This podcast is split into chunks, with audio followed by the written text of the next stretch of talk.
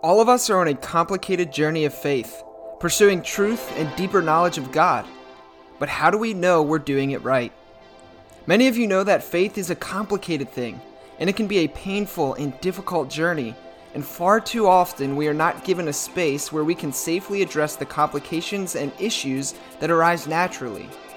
My name is Joshua Patterson, and one of my best friends, Marty Frederick, and I have agreed to join each other in creating exactly that kind of space where questions and critical thinking are welcome. We want to look honestly at the issues and questions plaguing the Christian church today and to genuinely seek out what it means to live like Jesus in our ever changing world, in our expanding universe, and in our pluralistic society. We believe that doubt is not the enemy of faith, but perhaps one of its greatest allies. We think that the Christian life is more about asking the right questions than it is about finding the answers. And we believe we are being called to continually ask those questions, renewing our minds and rethinking our faith in the process. Thank you for joining us on that journey.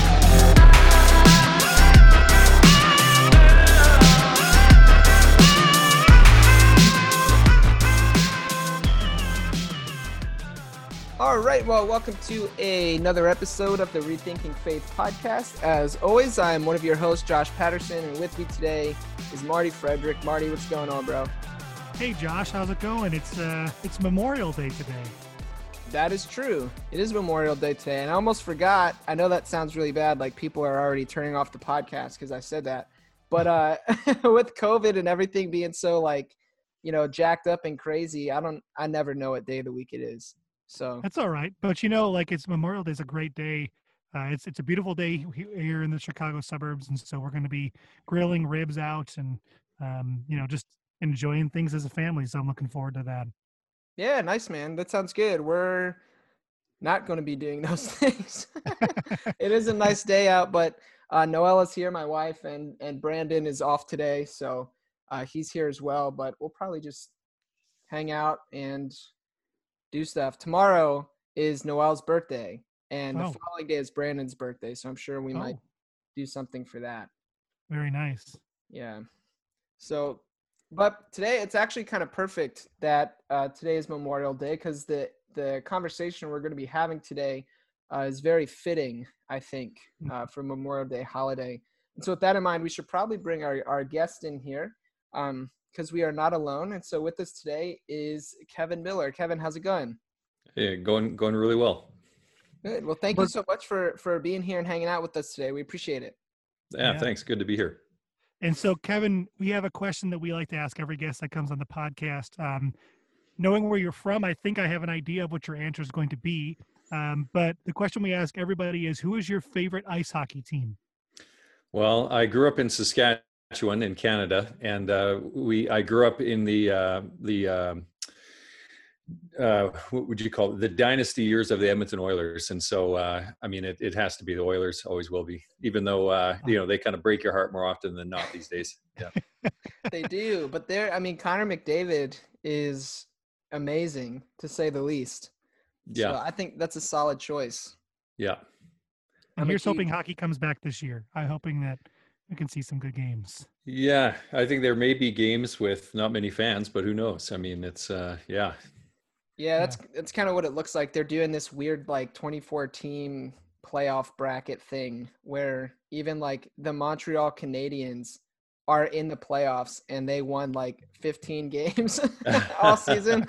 yeah. So, but it'll be it'll be interesting to say the least. yeah. yeah. Well, interestingly enough, though, Kevin, we did not bring you on the podcast to talk about hockey. Um, and so, before we get into today's topic, can you just tell us about yourself, what your faith upbringing is, and wh- who you are, and what kind of things you do?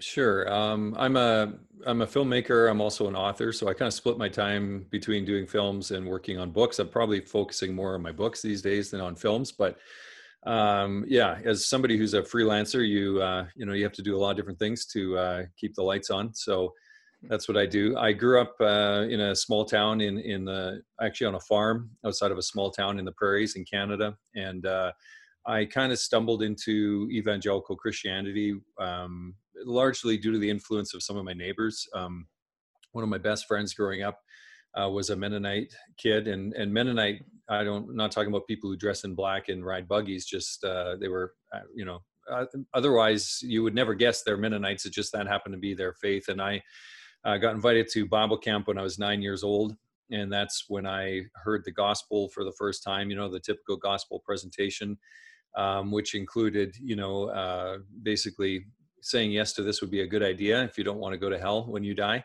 And so it's I always say that it's amazing that a decision you make when you're nine years old ends up defining the rest of your life. So you know, um, I at some points in my life I you know went along with that decision but other times i have been working against it um, and uh, so yeah it's you got to be careful uh, what you uh, teach to kids because you just never know how it's going to affect them. But uh, yeah so we ended up i my family actually my grandfather was a minister um, he was even a chaplain who landed in uh, Normandy shortly after D-Day, and and um, you know went through some of the worst of the war. In the process of which he really lost his faith in God. But you know, back then when you train for a career, it's not like you can go and you know it wasn't as easy to switch careers. So he ended up being a minister for the rest of his life, even though he didn't really believe in God. But he felt that religion was a positive socializing force, and he was a real you know pillar of the community type guy uh, who who tried to you know encourage people to live good moral lives. But that was about the substance of his faith. My my family and I we ended up uh, starting to attend a, an evangelical church, a Mennonite church. I went off to Bible college.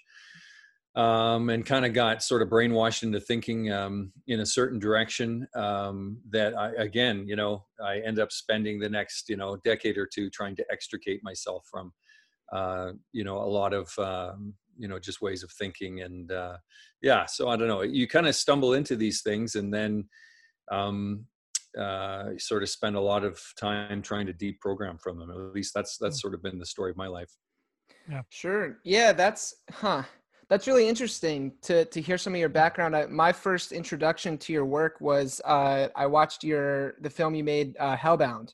Yeah. Um, and that was that's a really I love that movie. Um, I've Thanks. shared it with many people. Uh, where where like in your journey did that happen for you? Like how did that? I know that's not what we're talking about today, but I'm just yeah. interested.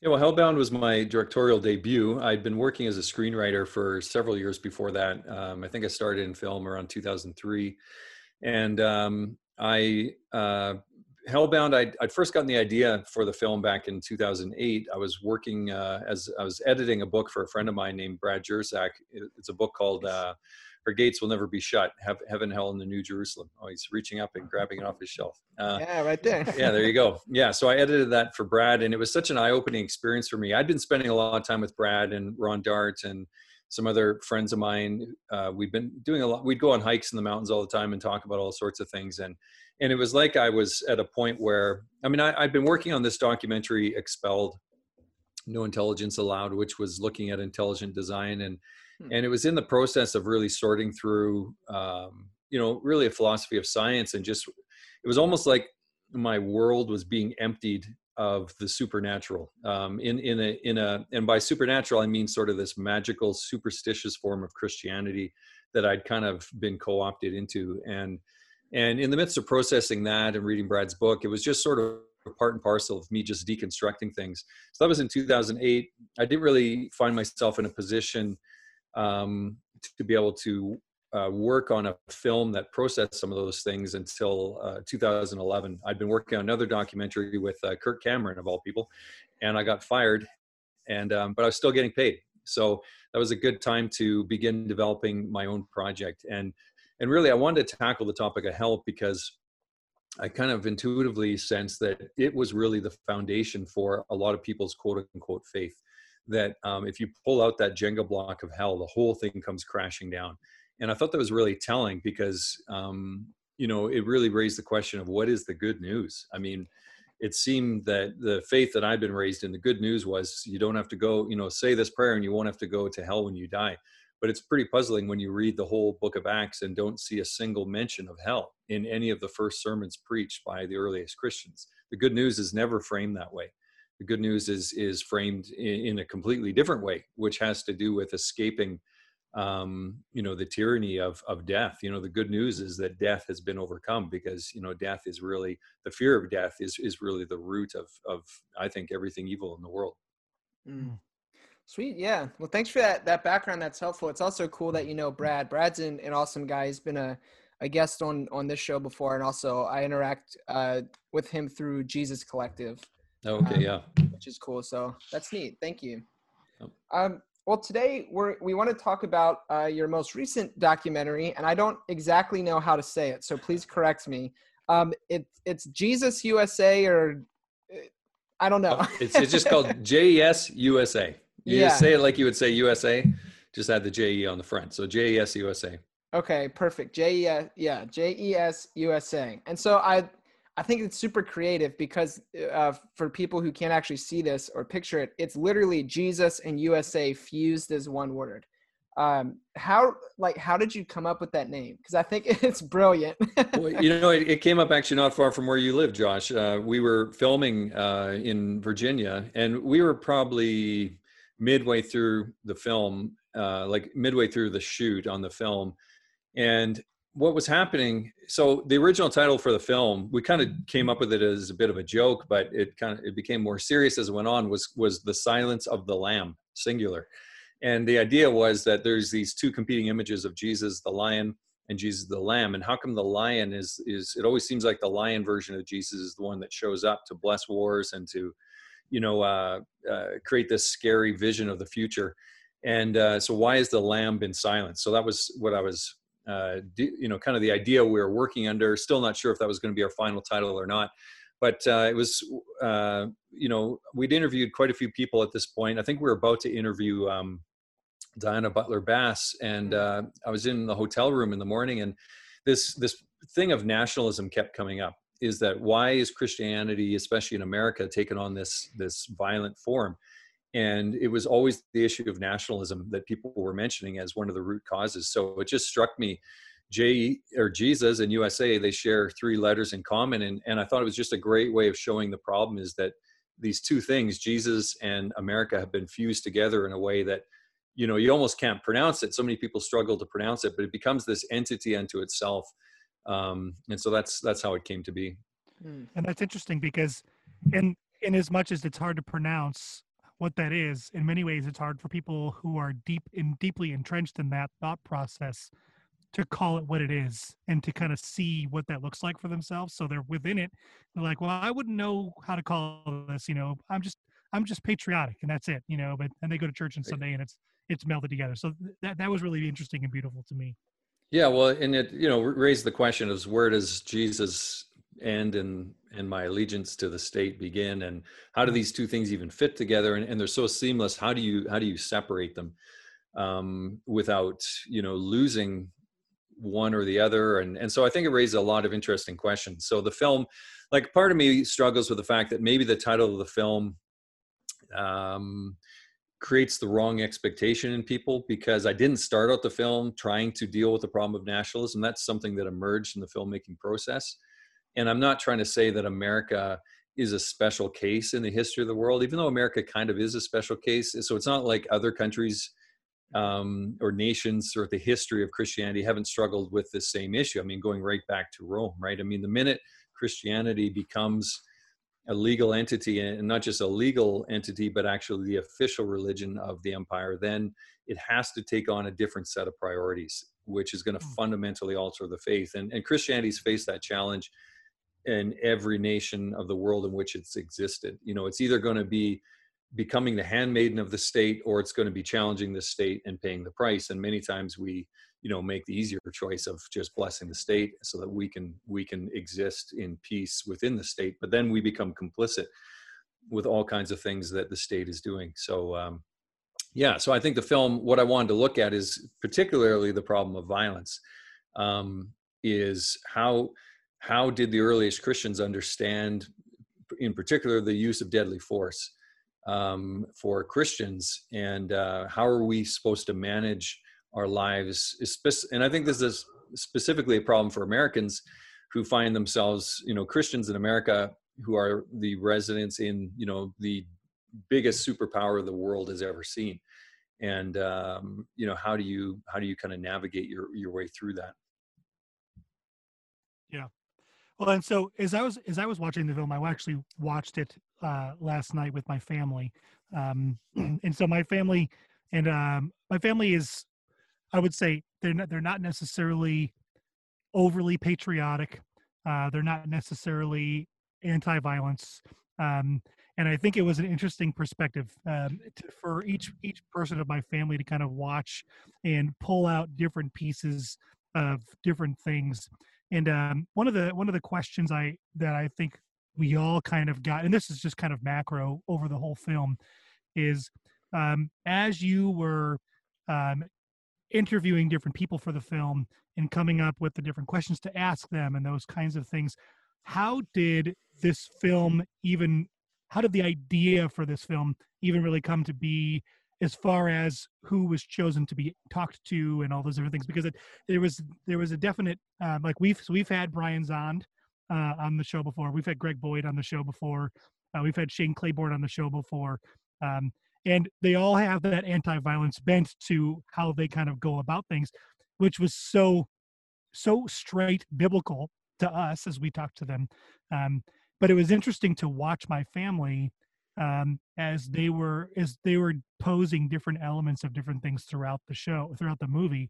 Um, you know there were th- there were certain things that my family like oh i never i never thought of it that way when um, when the, when the story of abraham is talked about and uh, the idea is posed that um, abraham didn't need to almost uh, kill isaac because god needed him to do that but because Abraham needed to show that he was and so this idea of that like so there was all these different things coming together but I guess my I guess I'm I'm talking a lot but my my my main question is um as you were thinking of different people to speak to for the making of this film um what what what was sort of some of those um I don't know I guess uh, qualifications you were looking for like you know what was what was the goal with all of that well, you definitely, I mean, uh, whenever I'm trying to figure out the cast, so to speak, for a documentary, it's it's looking at well, what are the various viewpoints that I want to explore or have expressed in the film.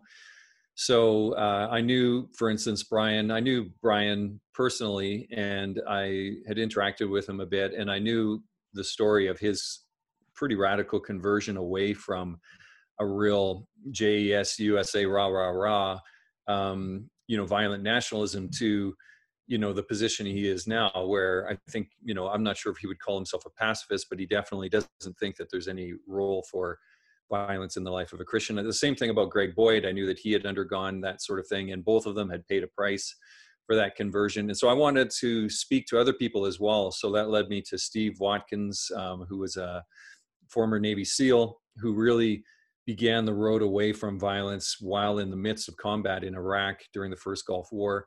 Uh, Dwight Ford is another uh, guy, former like just a Marines Marine, who also saw action, uh, who's now a pastor and who just uh, you know really does not feel that any goodness can come out of out of war. So I wanted to not just have a film where it's a battle of ideas, because boy, we're sure sure seeing the uselessness of that in the whole COVID nineteen thing, where try and and uh, present information to somebody who believes in a conspiracy theory.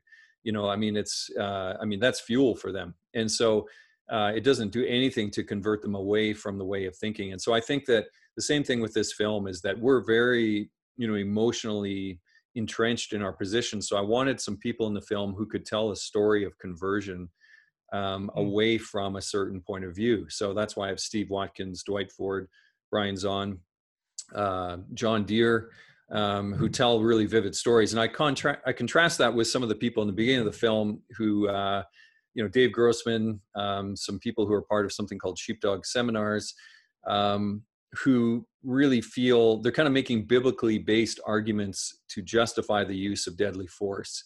Um, and again, these people aren't doing it out of a malicious uh, intent. They're doing it actually out of a noble intent. They want to protect. They want to, uh, you know, uh, not so much get rid of bad guys, but just they recognize that there's evil in the world and they think it's foolish not to somehow prepare yourself to protect the flock. And so, mm-hmm.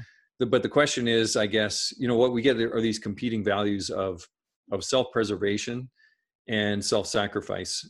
And um, ironically, I think sometimes self sacrifice can ultimately be the thing that leads to self-preservation of the whole because if we all pursue pursue self-preservation you know we eventually reach a point of mutually assured destruction because uh, we have the means and um, so it just is all it's all the means are looking for is this situation. So the question is what can we do to prevent that from happening?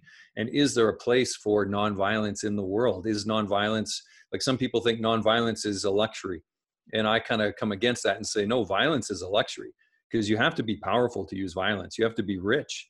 Um, poor weak people can't use violence. They'll get destroyed. Um, and so i think uh, on the other side nonviolence is not a luxury because it demands i mean you could consider it a luxury if you mean it's tremendously expensive because um, it is. Um, it demands everything from those who pursue it. And uh, and yet i really stand you know alongside martin luther king jr who says that uh, violence is is not only uh, immoral it's also impractical in that it uh, all it can ever do ultimately is create new and more complicated problems. It can never ultimately solve a problem. Mm. Um, you know, people always want to point to World War II. Oh, you know, shouldn't we have used violence to stop the Nazis? You know, look at we were able to beat them, but what you know, the, we went immediately from the uh, World War II into World War III.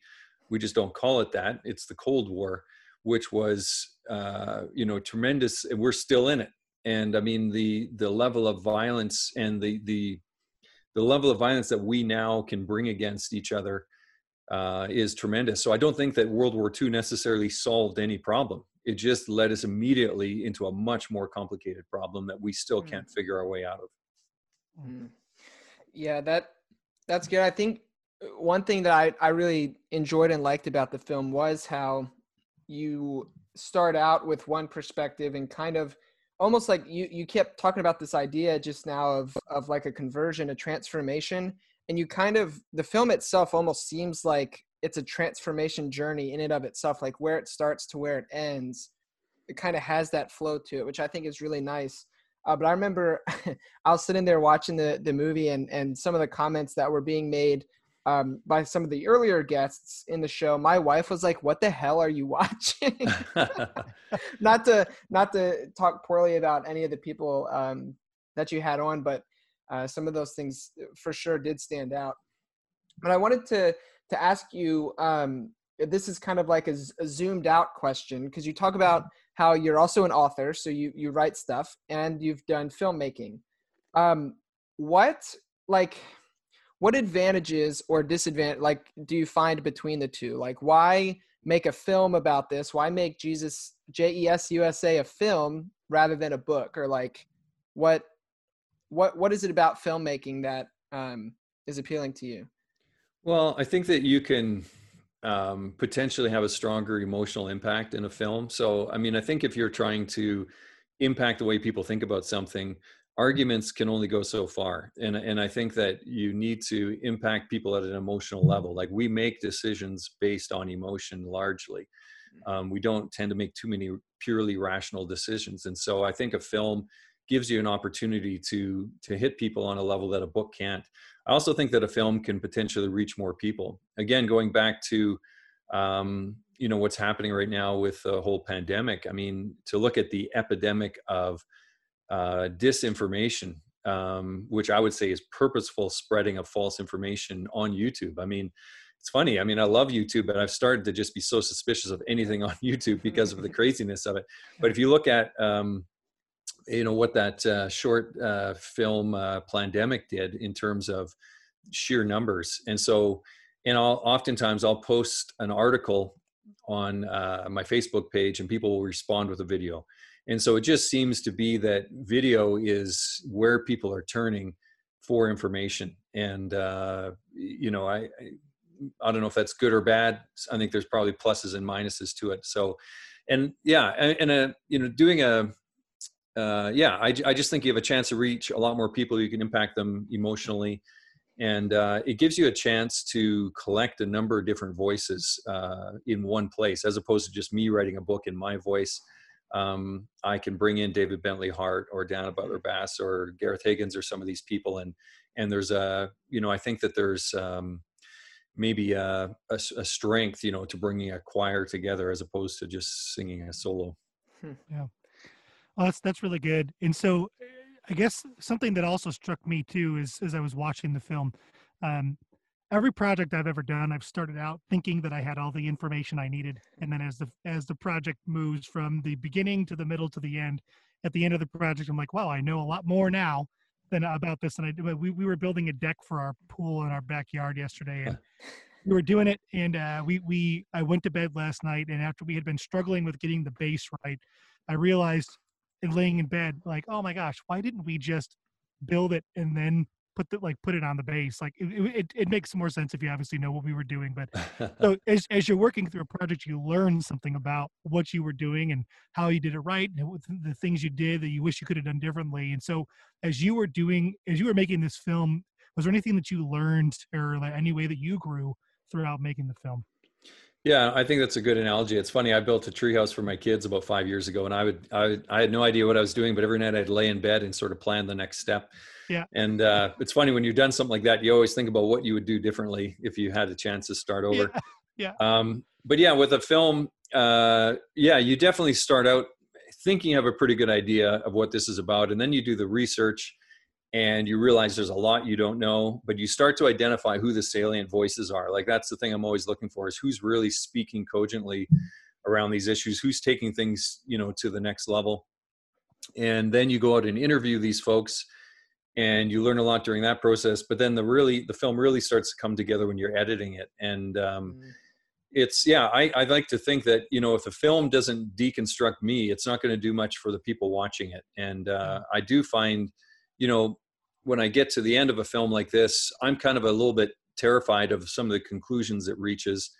Um, and also just realizing the complexity. I think that we all tend to think about these things in an overly simplified way. Um, and things just really seem obvious to us because we're only looking at it from one point of view. But the more points of view you bring into the picture, you know, you realize why experts are always speaking with caveats and they're hesitant and they're you know they're always footnoting what they say because the minute they make a statement they can already hear four or five different counters to that statement and so how are you going to mm. accommodate those into what you're saying so you know this film um, i like to think that it offers a um, a really cogent response to uh, or, or, a really cogent argument in favor of nonviolence, but at the same time recognizing that um, there every situation has to be evaluated on its own merits. Um, it's you know, and that it would be a mistake. That was something I really learned from Chris Hedges reading his work.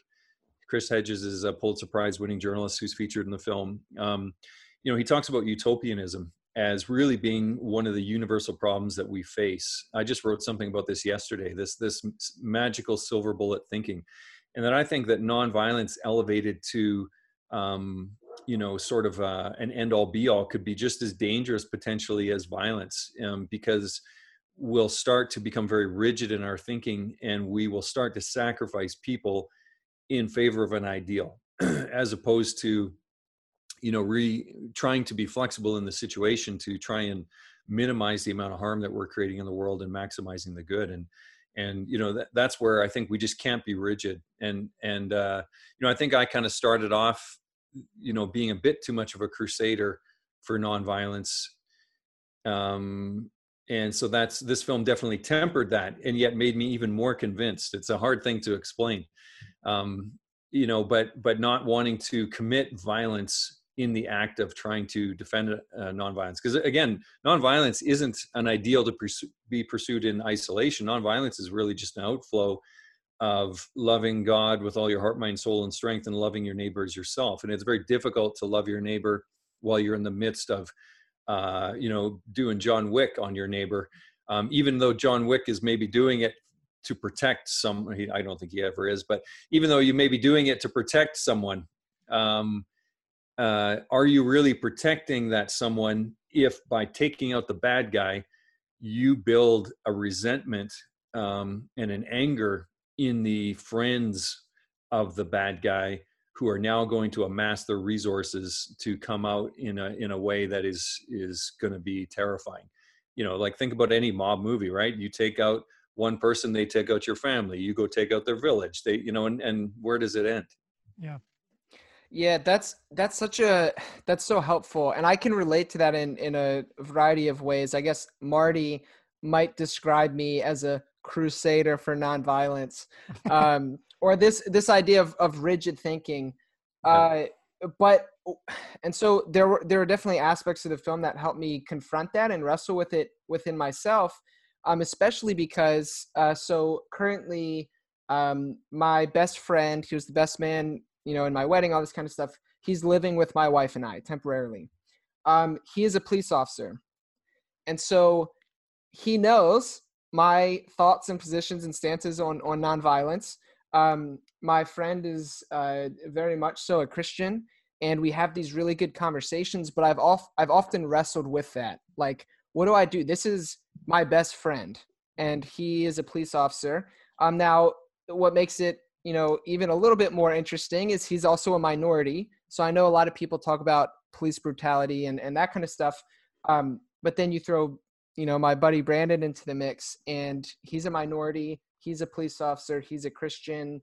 Um, he's trying to protect people but at the same time like he knows that every day when he goes to work i pray that he never has to pull the trigger on his gun um, which he has not had to do yet in his three years of service so like wrestling with those ideas is, is so tricky and difficult for me well i think that's yeah I, I think that is where the rubber meets the road you know jimmy meeks who's part of well he's the head of sheep sheepdog seminars who's featured in the film and what sheepdog seminars does is they're trying to prepare faith-based organizations for uh, the possibility of an active shooter event, or they try and protect uh, or help, you know, places uh, protect children from being abducted and that sort of thing. But he was a cop in Dallas, Texas, which is a pretty tough place to be a cop for 40 years, uh, and he never pulled his gun. And I think that's pretty remarkable that he um, believes that he's fully he's fully authorized by God to use deadly force. He was fully authorized by the state to use deadly force, but he he somehow always found a way to avoid using it. And I think that um, that's that's an interesting thing to think about. Um, I, one thing I would say, a police officer is in a better position than a soldier, uh, in that a police officer has a lot of discretion in terms of how they uh, behave when they're on duty, whereas a soldier is part of a chain of command. The command is given, and the soldier must follow the command. So I would really caution Christians to think twice about joining the military because you are abdicating your right to exercise your conscience by being part of that chain of command without facing, you know, some pretty harsh consequences, especially if you find yourself in the heat of battle. Um, a police officer is in a different position. Like I said, they are also have, of course, all sorts of obligations they have to follow, but they have a ton of discretion. And so, um, just because you're authorized to use deadly force doesn't mean you ever have to use it. Um, and I would always encourage police officers or anybody who's in that position, you know, um, violence. This is one of the problems that Walter Wink says about violence is that we're often fumbling for the trigger before we've had a chance to consider other options because it violence gives us the illusion um, a gun gives us the illusion of having the most possible control over a situation um, but i think it's actually the opposite that the minute you a gun enters the situation you've just escalated the situation in a way that becomes uh, far deadlier than it, it might be otherwise. And so, mm-hmm. um, yeah, I would just encourage people to, even if you've been given that authorization, is to think create creatively about how you could solve problems in other ways. Yeah, I, I really liked what Greg Boyd had to say in the film. You know, where he was saying he had no qualms about calling the police uh, to handle a situation like that. If you know if there was a intruder into his home and force was needed in order to remove that person, uh, you know he was saying you know he he turned that to the cross and said you know when Jesus was murdered on the cross, he looked foolish that he didn't save himself off the cross. He said, you know, and, and I love that he kind of turned that to himself and said, you know, if I was in the home based on my own convictions, I would rather be foolish as Jesus was foolish on the cross than be the one that pulls the trigger to to to end this other person's life. Uh, and that was a really interesting perspective. Even when we had Greg on the show before, and I've been reading his books, I know that that's his perspective. But hearing it coming from him in that way, framed with the rest of the people that you interviewed for the for the documentary. Uh, it was really powerful to hear that as a as a as an uh, as an opposing idea. So. Yeah, well, it's a tough thing to balance because sometimes I think, like, for instance, we lock our doors at night because uh, uh, it's uh, why not deter? I think deterrence can be a blessing to somebody who might want to bring violence so that the threat of force could potentially prevent them from acting on their violent inclinations. Um, and, and again not that locking my home is a threat of force but at least it's a discouragement. It's going to make it's going to take you know a lot of work. When i bring force against somebody who, who invades my home? I mean at that point yeah I, I think that the main thing you know it's funny we interviewed preston sprinkle in the film and he walks through a home invasion situation, which I wasn't able to put in the film because it just was too long to kind of fit in. But he kind of tore that situation apart, uh, basically showing that any use, potential use of force by you in that situation, number one, you're relying on all kinds of assumptions that are completely unfounded. And probably what you're going to end up doing is escalating the situation into something deadly that never was going to be. Because think about somebody who's armed who comes into your home most of the time what is their intent? It's usually a property crime. They want to get in they want to get out and that they never they're probably carrying a weapon to threaten and intimidate to get themselves out of the situation. Um, but the minute you bring out a weapon what do you force them to do? You force mm-hmm. them into a situation that now is has a gr- much greater potential of becoming deadly because in, instead of trying to counter with uh, nonviolence, you're trying to escalate the violence. And so they're forced to escalate in response. And so that's one of the things that we don't think about. We all think about ourselves as like some kind of Jason Bourne, you know, tactical uh, expert, you know, and we're, we're no, even somebody who's spent a lot of time at the shooting range, for instance, you, I mean, think about a soldier who trains over and over and over again. And the minute they find themselves under enemy fire, so many people just first thing they do is shit their pants. You know, I mean, it's, uh, it's a completely different situation. And so uh, you know trying to bring violence into the picture never mind the moral uh, implications i think it just is stupid for most of us. Yeah and it's yeah. i think too sometimes like what kind of person are you that you think people are trying to break into your house to murder you? Like yeah. what, what, what are of... the st- what are the stats on that? I yeah mean, yeah yeah yeah. yeah. Well, I, and I remember a, a friend saying to me something like, in order to, in order to stay up on being like at least a, a decent shot with a firearm, even if it's just like a handgun or something like that, mm-hmm. you need to spend like, you know, ideally you'd spend five, six days a week firing the gun, you know, maybe a hundred rounds a day to really to really be you know like okay like if i if i pick this up it's natural for me to defend you know instead of being like oh like I, I forgot how to use this thing or the safety's on or it's in the gun chest tonight and i don't know where the key is and all that stuff and so it becomes yeah. this idea where like it it's it's more so to make you feel good about the fact that you have it in case you ever need it right and, and so I, but but it was interesting to me to think about that in the context of watching the documentary that like you know if you really want to be an expert at this you know it, it, there's there's a lot of work that goes into it. You can't just you can't just go to the store buy the gun get the ammunition own it and then say okay well that's it. If i ever need to use this i'm prepared. It, there's yeah. a much sort of like you're talking about it's a much bigger investment into that.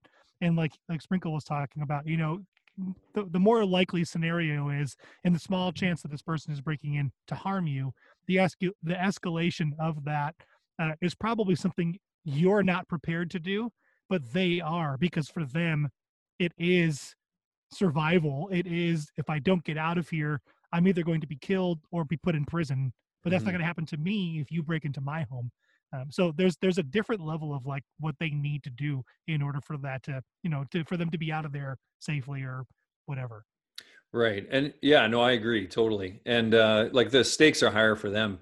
But I think too on the moral angle, I mean, ultimately what are we called to is we're called to, you know, do good to those who would hurt us. And and um, uh, I think that in that situation, obviously you want to protect your family and yourself from being killed, but but there's also a feeling of wanting to save that person from whatever led them to think this was the best possible use of their time and resources you know that obviously people don't do that sort of thing because they're you know living happy contented lives. I mean they're they're at a point of desperation. And and there are stories of people in that moment able to convert people away from their intentions. And mm-hmm. um and so you know there's a we're called to love indiscriminately. And um you know we're not called and this is a hard thing to grasp but we're not called to love our family more than the person invading our home. We're we're called to love them as we love ourselves. And so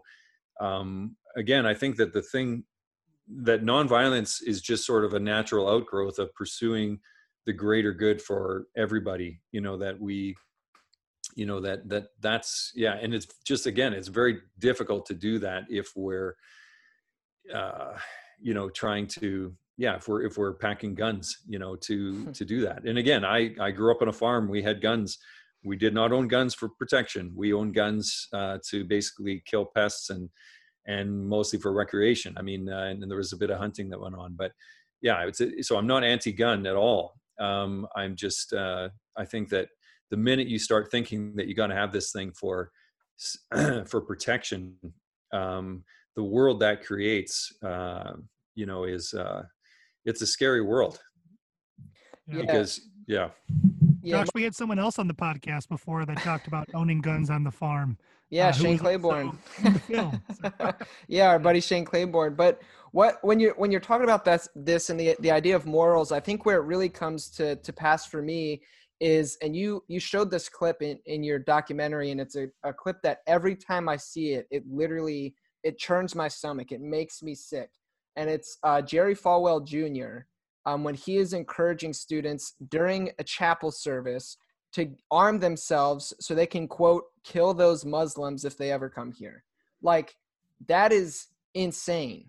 That blows my mind. And i remember um, uh, marty and i used to work at a church together. That's kind of the, the connection for us.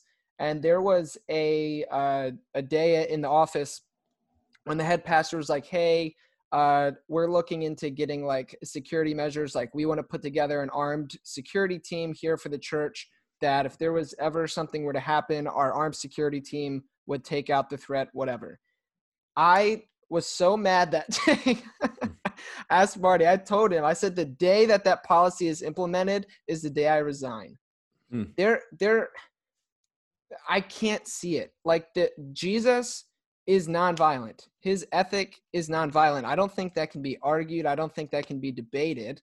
I think you have to go outside of Jesus to get to a place where you can justify the use of of killing um, which i mean brian Zahnd in your film talks about like you can't use joshua to save you from jesus and i think that's really good um, but that like that just wrecks me i think there and i've been i've been accused before like people have t- literally told me I've, I've been in disagreements and they're like well you're a shitty pastor because i'm so i'm a i'm a high school and young adult pastor. And they're like you're shit pastor. If if if somebody comes in and is going to shoot and kill your students you're promoting nonviolence? And i'm like yeah because that's jesus my ethics are built there. So it's such a messy thing and i think the moral argument really gets shifted up when you bring it into church.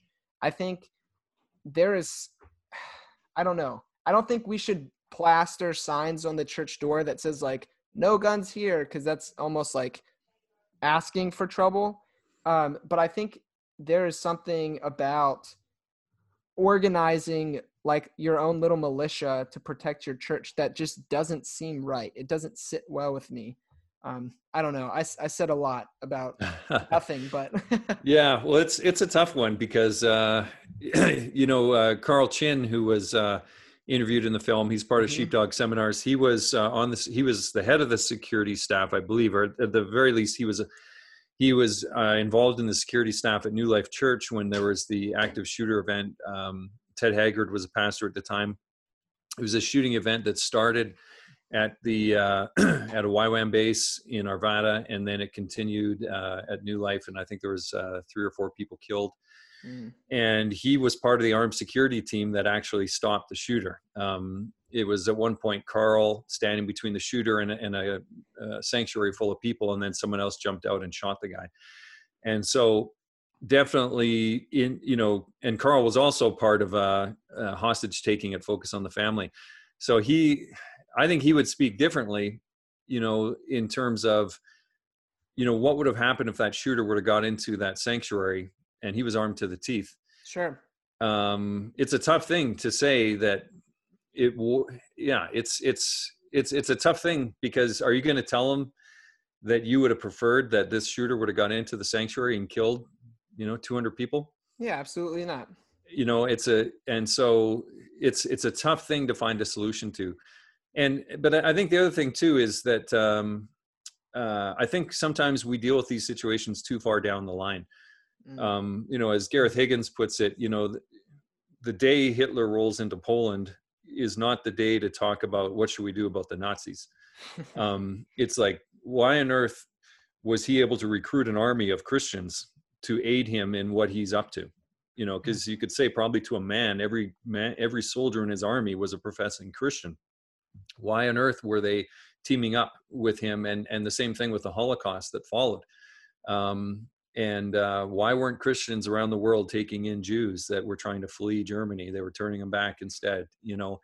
There's so many things along the line before we ever get to an active shooter situation that we could be doing to actively promote nonviolence and not just that but to actively mitigate against the things that cause people to turn toward violence. Um, you know and so i think that too often we get distracted by these debates of oh should use should christians use violence or not when we should be actively engaged in trying to just transform our little part of the world and mm-hmm. to help the mm-hmm. people who are around us um, you know i one of the best things actually was just on a zoom call recently with somebody uh, it's a movement out of the mennonites actually in canada called circles of concern and so something that they noticed is the recidivism rate for sex offenders was extremely high, uh, specifically pedophiles, because they're such a pariah when they get released from prison. Nobody wants to have anything to do with them. Nobody wants to hire them, and that sort of thing. That they ver- are very quick to reoffend because they're not accountable to anyone. And so what this group did was they formed circles of community around these released offenders and they were able to reduce recidivism rates. Uh, I can't remember, but by orders of magnitude, because these people were being released from prison and were finding a way to reintegrate into the community and to be accountable to people. And so, this is not a bunch of people navel gazing over whether or not Christians can use violence. It's people recognizing someone who is prone to reoffend and coming up with a creative solution to help them um, not do that. I think that's the kind of thing that we should be doing all over the place. And what we're going to find is that violence um, begins to go away because um, we're helping those people who find themselves in a position where they feel compelled to use violence. Hmm.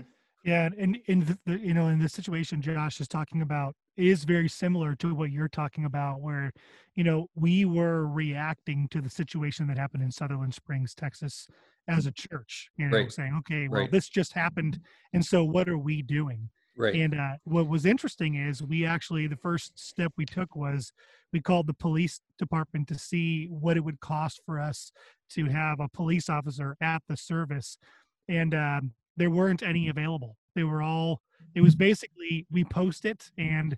Uh, a police officer can choose to take the posting or not, and we'll let you know if someone takes the posting right. uh, and no one would no one would take it up and so it was sort of this idea where as a church we're saying like you know do we just have our own security force uh, because of you know if the police aren't willing to be there and so it's it's this it's this constant you know but for us it was very much a reaction to something that had already occurred somewhere mm-hmm. else and uh, i think i think what you're getting at too and what josh is getting at too is that you know being being the people that you know are are are helping to change the dynamic of the community around us um, and change what people view. I think that makes it really easy at that point then to say we are a people of nonviolence. This is this is the ethic we choose to follow. Not only because it's what we truly believe our Savior was, but then at the same time we look at this and we say, well, you know, we're we're living this out in our community. We're doing what we can to meet people where they're at. And we and also recognizing that we live in a fallen world that you know i mean people are who they are and satan has a reach on this world that you know we we don't always necessarily uh fully grasp i think and so i think we're sometimes we have to remember that there, there's a part of that too that the fallenness of our world brings that nature to where we are. Mm. Yeah, well, and you know, the thing I learned from the sheepdog guys too is that there's lots of non-violent things you can do to secure your facility. Like one of Dave Grossman, uh, who often speaks of these events. He's a former Army Ranger. He's like taught at West Point. He's like a Marine, or not Marines Marine, but he's like a soldier soldier. And you know, he says the first thing you learn is is protect your secure your perimeter. and uh, so, in other words, um, in terms of you know, once everyone's in your church and things are underway, I mean you need to the building needs to be secured. There shouldn't be any way in or out of the building that's not monitored. And you know it's funny we were going to film in the midst of making this film after uh, dealing with the sheepdog guys and we went into one church where we are supposed to be filming. We wandered around inside the building. We could hear voices but we couldn't find people. But we'd been in there for like five or seven minutes before we even found an individual. We shouldn't have ever been able to get into that building. Just two guys carrying big cases full of stuff. I mean it, it just it made no sense so there's lots of nonviolent things you can do to secure your building and to make things safer um, uh, without actually bringing any weapons into the picture. Um, mm. But the second thing I would say, a more radical idea is to say, get rid of the building. Um, and and use whatever all these resources that you're investing in the building and protecting the building, invest them in the community around the building instead, and um, and and turn you know why does your church need all that stuff to function? Like uh, you know just radically rethink why are we congregating? You, know, you think about how much energy is put into a one hour or two hour service every sunday uh, and how many resources are put into facilitating that that could be spent actually doing the work of the church in the community. And i think this whole pandemic thing has maybe opened people's eyes to that that that yeah. th- there's so much stuff that's sucking and sucking and sucking but all of our time and money and resources but why not just do we re- you know how much of that do we really need i think that maybe a mm-hmm. lot of people are i'm sure realizing that personally um, but i think maybe churches need to do a think on that as well because uh, yeah i mean uh, you congregate number one you make yourself a target and people are all also going to be resentful if you're congregating in this nice shiny building and and there's people all around it that are suffering yeah, that's that's so good. That's really good. I like uh I like too just the idea that there's we we can be more creative. Like I think part of part of my issue is I think pulling the trigger on a firearm is not very creative. No. That's that seems to be the easy way out, so to speak. So that that idea of using nonviolent ways to you know secure your perimeter and things like that, um, I'm all for. And also too, like I think maybe I'm wrong, but I think there's a difference between like, for example, Marty and I, the church that we were at was in Florida. Um, in Florida, it's much easier to have a concealed carry permit than it is here in Maryland. In Maryland, unless you're a cop or a former military, good luck. Um, it's not lost on me that there were congregants that had concealed carry. But in my opinion, that was their prerogative, right? They can make that choice. I think there's a difference between knowing that there are congregants who have that versus the person in charge saying we are going to enlist you to you know do yeah. carry out these violent acts i don't know i think it's it's so complex and so messy like you're talking about and i know at the church that i'm at now we have a high population of um, former uh, inmates inmates con, you know recovering uh, convicts that if we were to place police cars out front of our building to protect us, good luck getting that population of our church there. They're not mm-hmm. going to feel welcome. So right. it, it's such a, a messy thing that I think I really like what what you're saying about we're thinking too far down the line. We have to step back and how can we prevent these things from even becoming an idea that someone has in the first place is so helpful. Well, and you have to you have to kind of do both, right? I mean, because yeah. you have to. I mean, you have a Sunday school full of kids, and you definitely have to. What can you do to make sure that they're in a secure situation? But at the same time, what I mean, yeah, uh, what can you do to uh, ameliorate the problems. And I think what you bring up about you know certain people would have an aversion to going to a church where there's a cop in the in the parking lot. I think that's a really good point. And somebody brought that up recently that you know we're so busy trying to solve for X that we forget to solve for Y, mm. and that Y is the thing that often leads to the compounding unintended unintended consequences you know and so yeah that police officer in the parking lot is a really good example of that mm-hmm. um, because what is the unintended message that you're sending out by having that guy every sunday you know out there in the parking lot. It's uh you know number the number one message is that we're afraid. And uh you know that's seems to be the thing that that um yeah that that you're sending out. And is that the message you want to send out? Um and also i mean police officers have better things to do you would think than um you know sit around a parking lot for an hour every Sunday, that there's all kinds of active policing that they can do to help mitigate uh, all sorts of things. Yeah. Yeah. Well, I think I think within the idea and the context of the film, I, I, I think I just was I was very grateful that this was put into um, a film that and put into a, a medium in a creative way. Um, like you know, for someone like my family and I, we all sat and watched together. Um, it was it was put together in a way that really honestly went and really went right towards the the meat of what it was you were trying to say but also communicated it in a way that was that made sense to everybody mm. and i think this is the, that's the the trick with this idea with this with this communication of nonviolence is that it's not necessarily as easy to say you know with just saying well look at you know here's all this evidence we shouldn't be doing this and then you but then there's all those counter arguments but i didn't feel like very much was missed with what you were trying to say. I felt like the different perspectives that you know you had the different people coming from different angles and coming from different backgrounds and from different faith backgrounds um, that to me it, it put me in a position of saying like wow like i don't really feel like i have a counter argument to the concept to the idea. Um, and then you even I, I really loved how the film ends um, with the nonviolence march in Washington D.C.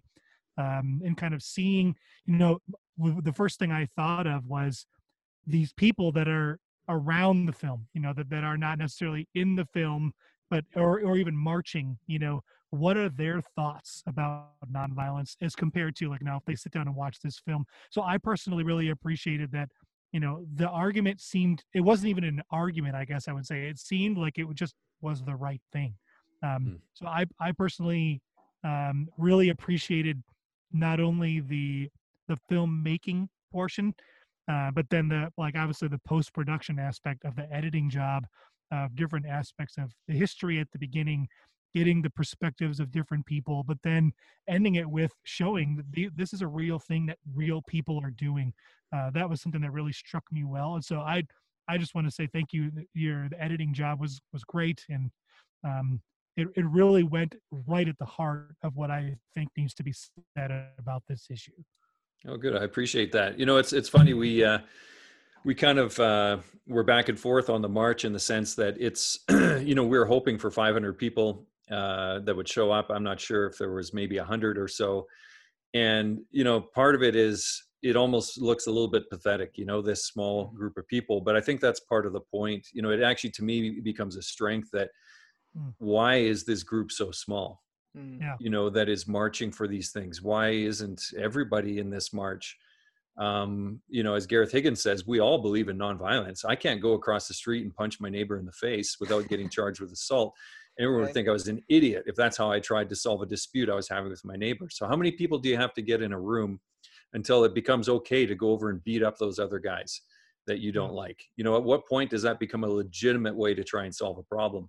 I don't think we could ever arrive at a number um, but somehow we we sort of accept it. And so yeah that march um, yeah i think that the fact that there's there's not a lot of people um, it's it's almost a call for other people you know come and fill up this space you know that you know come and and um and join this movement you know. So but anyway i appreciate that feedback. It's uh yeah it's uh you know you you work on a film and you kind of go with your instincts and and try and do what you know think you think is going to work uh, rhetorically and logically and that sort of thing but you never know until people start to watch it so i appreciate yeah.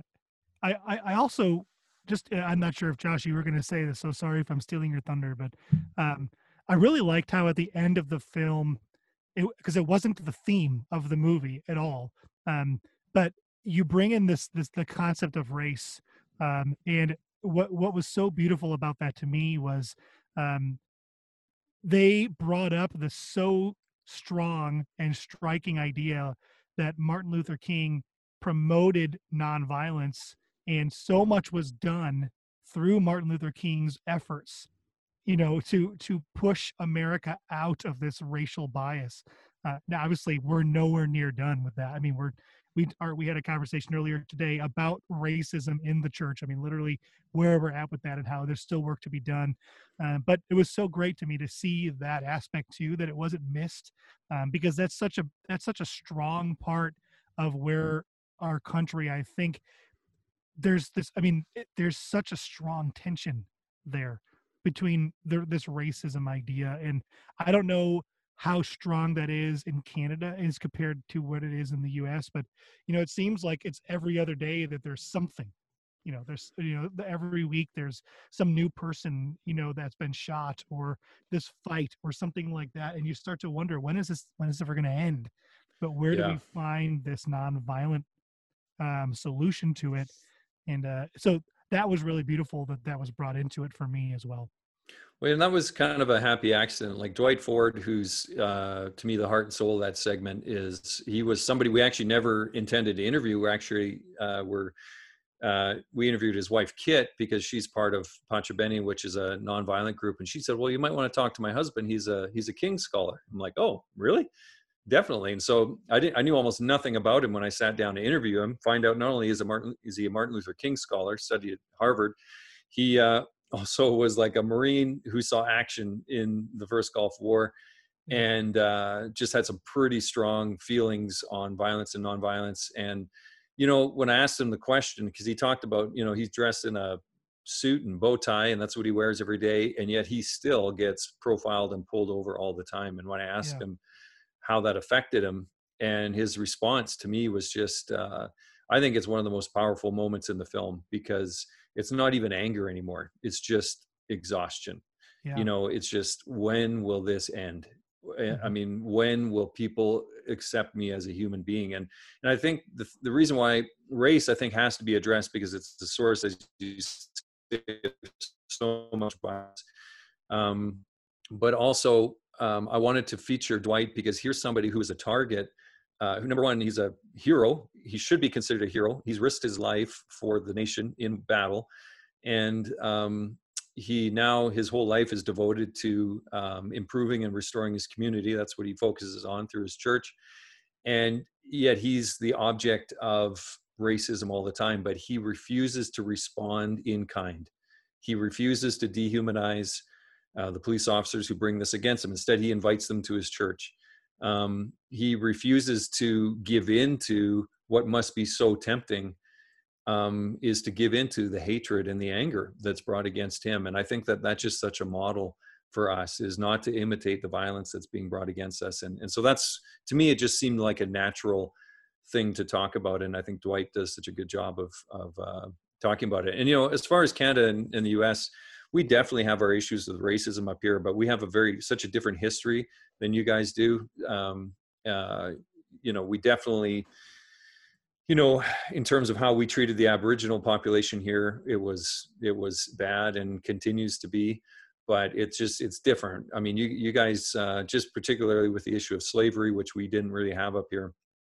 Um, it uh, that definitely casts things in a different direction. And the fact that the South didn't, you know, concede the war willingly you know and uh yeah. you know there's a lot of deep deep resentment still. And uh so that's yeah something uh you guys are obviously still working your way through. Hmm. yeah that's it's such a huge part of it too. And i think i i agree with you too that that that was one of the most powerful um points in the film as well. I, I remember that vividly. That and the other point that stands out to me uh, greatly was I forgive me, I forget his name, but the the former SEAL that you yeah. had on. Steve Watkins. Yeah. Steve Watkins. So Steve describes this moment where uh, they're out on a recon mission. They stumble uh, upon a group of Iraqis on a beach, uh, and an, they're told an airstrike is coming, and make sure you get like a mile offshore because it's going to be big. And in that moment, he like reflected on realizing these are human beings. Like these are Iraqi soldiers that grew up in a specific context. They're just trying to follow orders the same way I am. They're trying to be the best soldiers they can be. They're human beings, and like it, it jacked him up. it yep. messed him up, and that those both of the those two moments are the ones that have played over and over and over again in my head mm-hmm. um, as really big things. And I think there is uh, strength to their stories um, because you know you you I don't know if you're familiar with the work of like Jonathan Haidt, Jonathan Haidt. Oh yeah, um, yeah. I love his stuff, and he yeah. talks about if you want to bring change, like who who are the right people to get to promote things. And so, like, if you want to talk about um, gun violence, for example, do you go out and get some like celebrity, or do you get a former Marine? Do you get a head NFL football coach?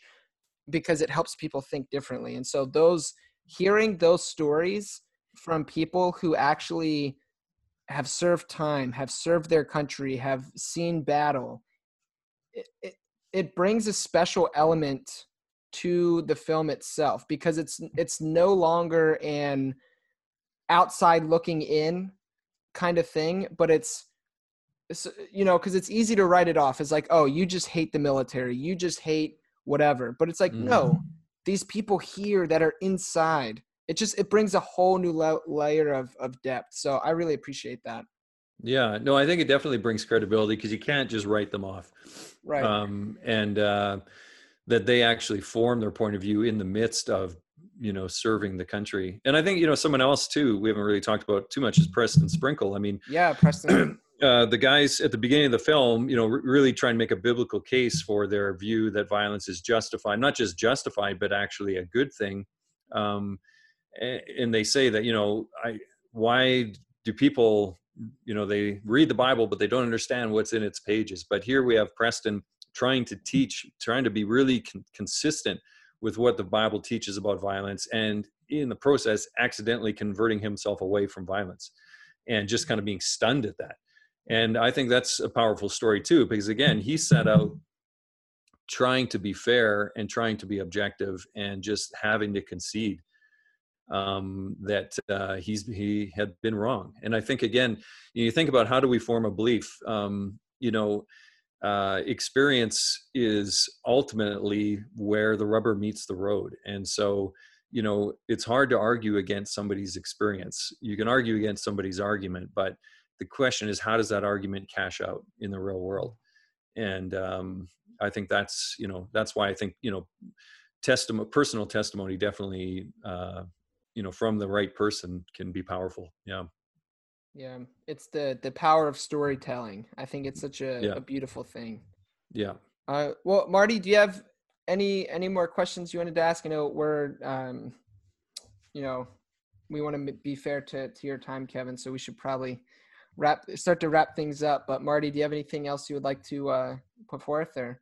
No, I think I think this has been a great conversation. I, I really appreciated the film. Um, but you know, outside of the film, you mentioned that you're that, that you're also also an author. So where, where else can people find you, Kevin? What what kind of works uh, that you've done in the past or you're doing in the in, in the near future would you like our listeners to know about and push people towards? Sure. Well, I'll tell you the for the film, if you want to, right now we're only available on Vimeo, uh, but we will be available on Amazon, Google, uh, iTunes, and that. We've just been delayed due to the pandemic uh, in terms of uh, getting all on all those platforms. But uh, you can keep track of us on jesusafilm.com. And then, as far as my own writing, my own writing is uh, you know radically different. I actually have a, a best-selling children's novel series um, that's just fun fiction uh, for middle grade readers. Uh, but anyway, you can check out the whole other side of me. Uh, I also have a comic book series about a immortal pig. Um, but uh, you can check me out at kevinmillerxi.com. That's my author page. kevinmillerxi.com. Yeah. Awesome. Well, do you, do you have anything, uh, and maybe this is not a fair question, but do you have anything, uh, you know, any new projects you've been working on or anything in the, the works that you're excited for? I don't have a film project going right now. I have uh, I'm this whole pandemic has made me pretty interested in conspiracy theories. I've been spending a lot of time um, kind of uh, dealing with that on Facebook and doing a lot of writing based around that um, and engagement, that sort of thing. So if I were to make another film, I might want to focus a little bit on on epistemology, but I'm not sure. I don't have an active film project in the pipeline right now, and considering the fact there was like a you know, a, a I guess we'll say an eight-year time lag, or no, actually, I started a six-year time lag between Hellbound and JES USA. I don't know um, when I'm going to embark on another film. These things are tough because they don't make a lot of money, so you really have to find people who are willing to invest who are investing in you and investing in the issue. They're not really necessarily looking for financial gain. But I'm working on my next novel right now, so that's uh, that's something I'm focused on right now. Sweet, that's awesome, man. Well, I've I've appreciated uh, all of the the conspiracy theory stuff that you've been putting out on your Facebook page. I've enjoyed reading that and um, thought it's been super helpful. So, cool. thank you for that. Yeah. Good. Great. All right, man. Well, thank you again uh, so much for your time today. We'll be sure to, I mean, we'll link Hellbound, we'll link uh, J.E.S.U.S.A., uh, your author page, all that kind of stuff um, in the show notes so people can find it. Um, yeah, so thank you again for your time. And uh, listeners, as always, go Caps. And go Blackhawks, and then go Oilers as well. All right. Yeah, well, thanks, guys. I appreciate the interest. Yeah, thanks, Kevin. Peace. Thank you. Okay.